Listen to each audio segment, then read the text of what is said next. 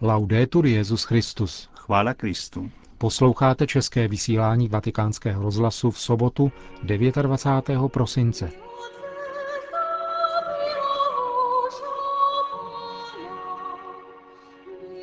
Byly zveřejněny údaje o počtech účastníků setkání s papežem za minulý rok. Ve Španělsku se bude zítra konat manifestace na podporu křesťanské rodiny. A třetí část rozhovoru s plukovníkem Monsignorem Tomášem Holubem. To jsou hlavní body našeho dnešního pořadu, ke kterému přejeme hezký poslech. Zprávy vatikánského rozhlasu. Vatikán. Prefektura papežského domu dnes zveřejnila údaje o počtech účastníků na setkáních se svatým otcem během tohoto roku. Jednotlivá data o účasti na generálních audiencích, zvláštních audiencích a liturgických slavnostech jsou dána počtem vydaných vstupenek. Počty účastníků na nedělních promluvách před modlitbou Anděl Páně vycházejí z odhadů, které jsou pořizovány ve spolupráci s policií. V letošním roce se tedy účastnilo středečních generálních audiencí 729 tisíc lidí, na zvláštních audiencích 209 tisíc, na liturgických slavnostech 442 tisíc a na nedělních promluvách 1 milion 450 tisíc lidí. Celkem se tedy na různých setkáních se svatým otcem účastnilo 2 miliony 830 tisíc lidí. Agentura Fides zveřejnila každoroční souhrn údajů o počtech kněží, řeholníků či věřících lajků, kteří byli zabiti v souvislosti se svou službou Kristu a Evangeliu. V letošním roce se tedy odebralo na věčnost násilnou smrti celkem 20 osob. Jde o 15 kněží, 9 diecezních a 6 řeholních. Tři diecezní diákony, jednoho řeholníka a jednu řeholnici. Podle jejich původu jich 8 pocházelo z Ázie, 5 z Ameriky, a po čtyřech z Afriky a Evropy. Pokud jde o místo, kde došlo k jejich zabití, tak jich osm zemřelo v Asii, čtyři v Iráku, tři na Filipínách a jeden na Sri Lance. Sedm obětí bylo v Jižní Americe, čtyři v Africe a dvě v Evropě. Španělsko. A v hlavním městě Madrid se bude zítra v den svátku svaté rodiny na náměstí Plaza de Colón konat manifestace na podporu křesťanské rodiny, pořádaná madridskou arcidiecézí, zároveň u příležitosti 25.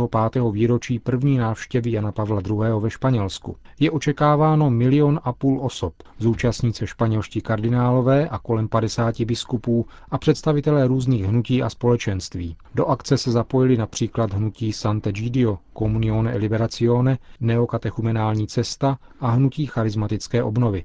Přečteno bude také poselství zakladatelky hnutí Fokoláre Chiary Lubich. Účastníci manifestace na hlavním madridském náměstí budou mimo jiné také prostřednictvím velkoplošních obrazovek sledovat promluvu Benedikta XVI. před modlitbou Anděl Páně z Říma.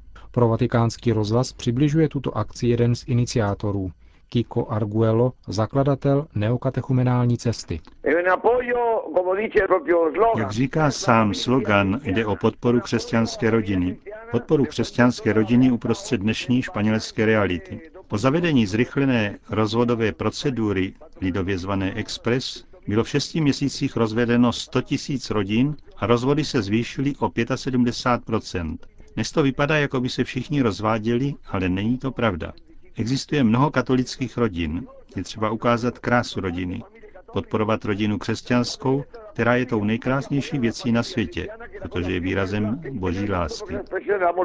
Nepůjde však o manifestaci politického či polemického charakteru, jak bylo řečeno, ale o velkou slavnost na svědectví krásy a důležitosti rodiny pro celou společnost. Přesně tak. Je pořádaná námi, Comunione e Liberazione a dalšími hnutími a církevními komunitami, všichni jsme zajedno. Bylo to dílo Ducha Svatého. Opravdu jsme viděli, jak je Duch Svatý oporou rodiny v celé Evropě a chceme, aby toto setkání bylo teprve začátkem. Chceme ji později přivést také do Berlína, do Vídně a dalších evropských měst. Křesťanskou rodinu je třeba podpořit, protože jsme menšinou a nacházíme se ve velmi vážné situaci. V severní Evropě, která rodinu zničila, vzniká společnost, kde 70% lidí žije o samotě, jako například ve Švédsku. Vláda s tím má velké starosti, protože všichni žijí sami. Papež řekl, že rodinné hodnoty nejsou jenom katolické nebo konfesní, ale patří celému lidstvu. Nepochybně. A papež Jan Pavel II., když přijel do Madridu, řekl, budoucnost lidstva prochází rodinou. Budoucností jsou děti. Problémem je mládež. Mládež, která byla svědkem nenávistí mezi svými rodiči doma, si nese smrtelná zranění po celý život. Pokud k rozvodu dochází, když je dětem mezi 9 a 11 lety, nesou si citová zranění po celý život. To se samo nevyléčí. Co se děje v celé Evropě, je hrůza. Je to smrtící atentát na rodinu. Jaké jsou tedy vaše naděje? Doufáme, že křesťanská společenství budou rodinu podporovat. My, neokatechumenálové, známe z farností křesťanskou zkušenost malých společenství. Nemáme rozvody a rodiny netroskotají, protože rodina je podporována společenstvím. Zůstane-li rodina sama, pak se ve společnosti, která dnes naprosto odporuje všem jejím hodnotám, neudrží. Loni se konal Den rodiny v Římě, zítra v Madridu. Rodiny si tedy začínají uvědomovat, že je třeba se mobilizovat a rodinu bránit. Absolutně. Nebezpečí je budoucnost Evropy. Je to děsivé, protože nakonec všichni žijí osamocení sami. A lidé, kteří žijí sami, podléhají stále v rostoucí míře sebevraždám, alkoholismu a tak dále. Vlády jsou tím velmi znepokojeny. Poté, co stroskotalo společné soužití, se lidé rozhodují žít o samotě a stárnou s problémy v skutku ohromnými. Ve hře je mnoho budoucích věcí. Říká jeden z organizátorů zítřejší velké manifestace v Madridu Kiko Arguel, zakladatel neokatechumenální cesty. Vietnam. Ve Vietnamu vyšli katolíci poprvé do ulic, aby žádali spravedlnost. Den slavnosti narození páně vyšlo kolem pět tisíc osob do ulic se zapálenými svícemi, aby se domáhalo u větnamské vlády vrácení budovy, která byla původně sídlem apoštolské delegatury a nyní byla přeměněna na noční klub. Během pokojné manifestace bylo připomenuto, že vláda zabavila mnoho domů a pozemků, ačkoliv nadále formálně patří katolíkům, jsou využívány komunisty.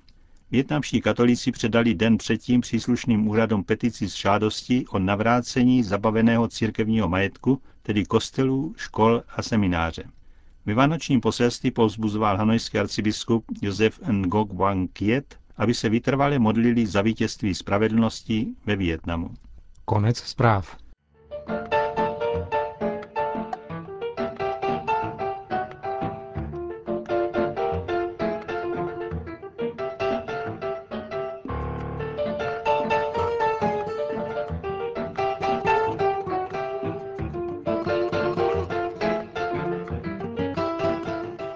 Dnes vám přinášíme třetí závěrečnou část rozhovoru s monsignorem Tomášem Holubem.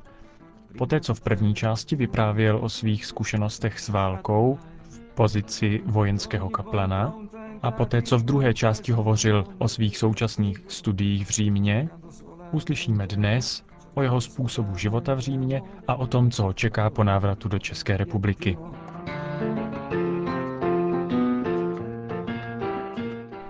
Ta fáze studia, kterou teďka děláš, je závěrečná? Doufám. v tomto tématu. Ano.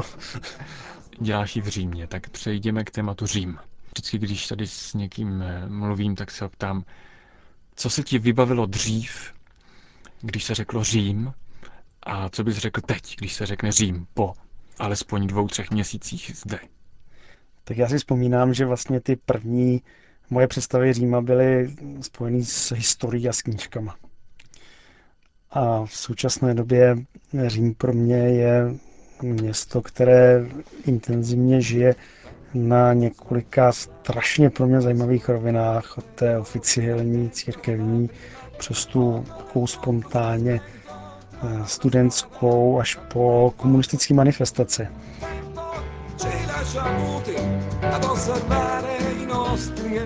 A vnímám, jak Řím je opravdu město, které má v sobě obrovskou dynamiku života, že to je takový kotel, do kterého vstupuje spousta vnějších vlivů. A já můžu říct, že pro mě to je zajímavý podklad nebo zajímavá látka pro meditaci o Římu jako věčném městě.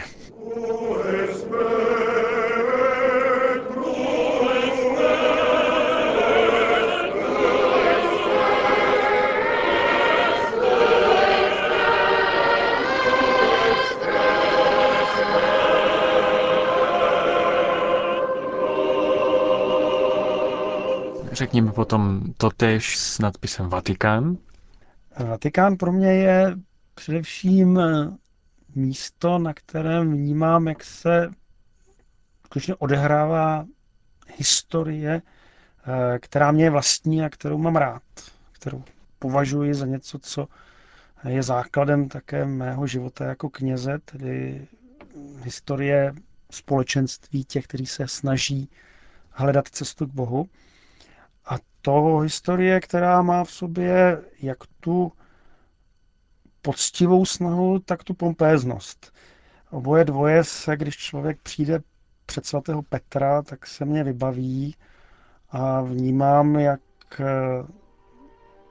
je potřeba, aby jak v životě církve, co by celku, tak i v tom mém osobním eh, to hledání té společné cesty znovu a znovu vítězilo na to poupézností.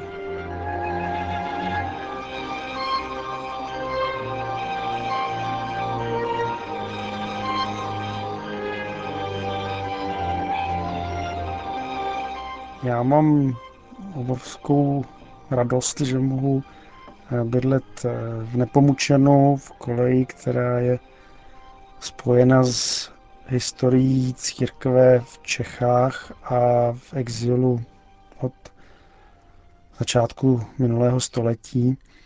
A že tam prožívám společenství jak s kněžími, tak s bohoslovci, taky ve společenství sester Boromé, které se o nás starají, které vytvářejí takovou tu otevřenou komunitu, která nasává to římské a zároveň o tom přemýšlí v kontextu toho, že všichni máme rádi Čechy a tam chceme sloužit. A přišel jsi asi před dvěma měsíci? Třemi. Třemi měsíci a zůstaneš do? Zůstanu do konce února, tedy jeden semestr, kdy se vracím zpátky do hm. služby Hradecké diecezy. Eh, co ta služba pravděpodobně bude obnášet, obnášet představovat? Tak eh, jak řekl pan biskup Dukan v katolickém týdenníku, tak se rozhodl uspořádat diecezní synodu, která má reagovat na událost sněmu. A mě pověřil tím, abych byl moderátorem toto sněmu. To znamená, abych od těch technických věcí až po ty věci, které se týkají průběhu a obsahu, tu synodu měl na starosti, tak to je teďka moje velká výzva. Co bude taková synoda znamenat pro tu konkrétní diecézi? Tak to je otázka, o které se teďka velmi intenzivně diskutuje mezi těmi, kteří synodu připravují.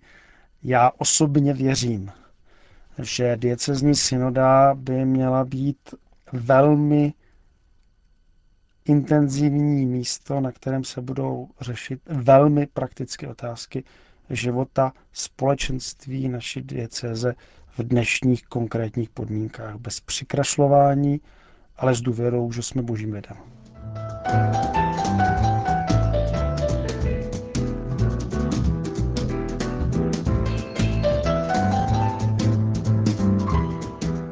Slyšeli jste závěrečnou část rozhovoru s monsignorem Tomášem Holubem.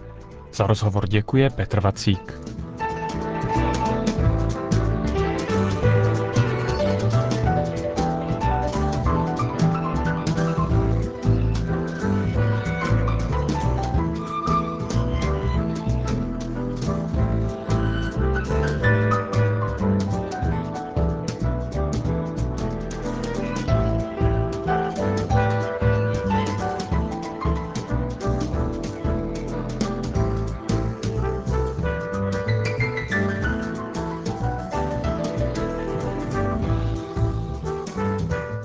Končíme české vysílání vatikánského rozhlasu. Chvála Kristu. Laudetur Jezus Christus.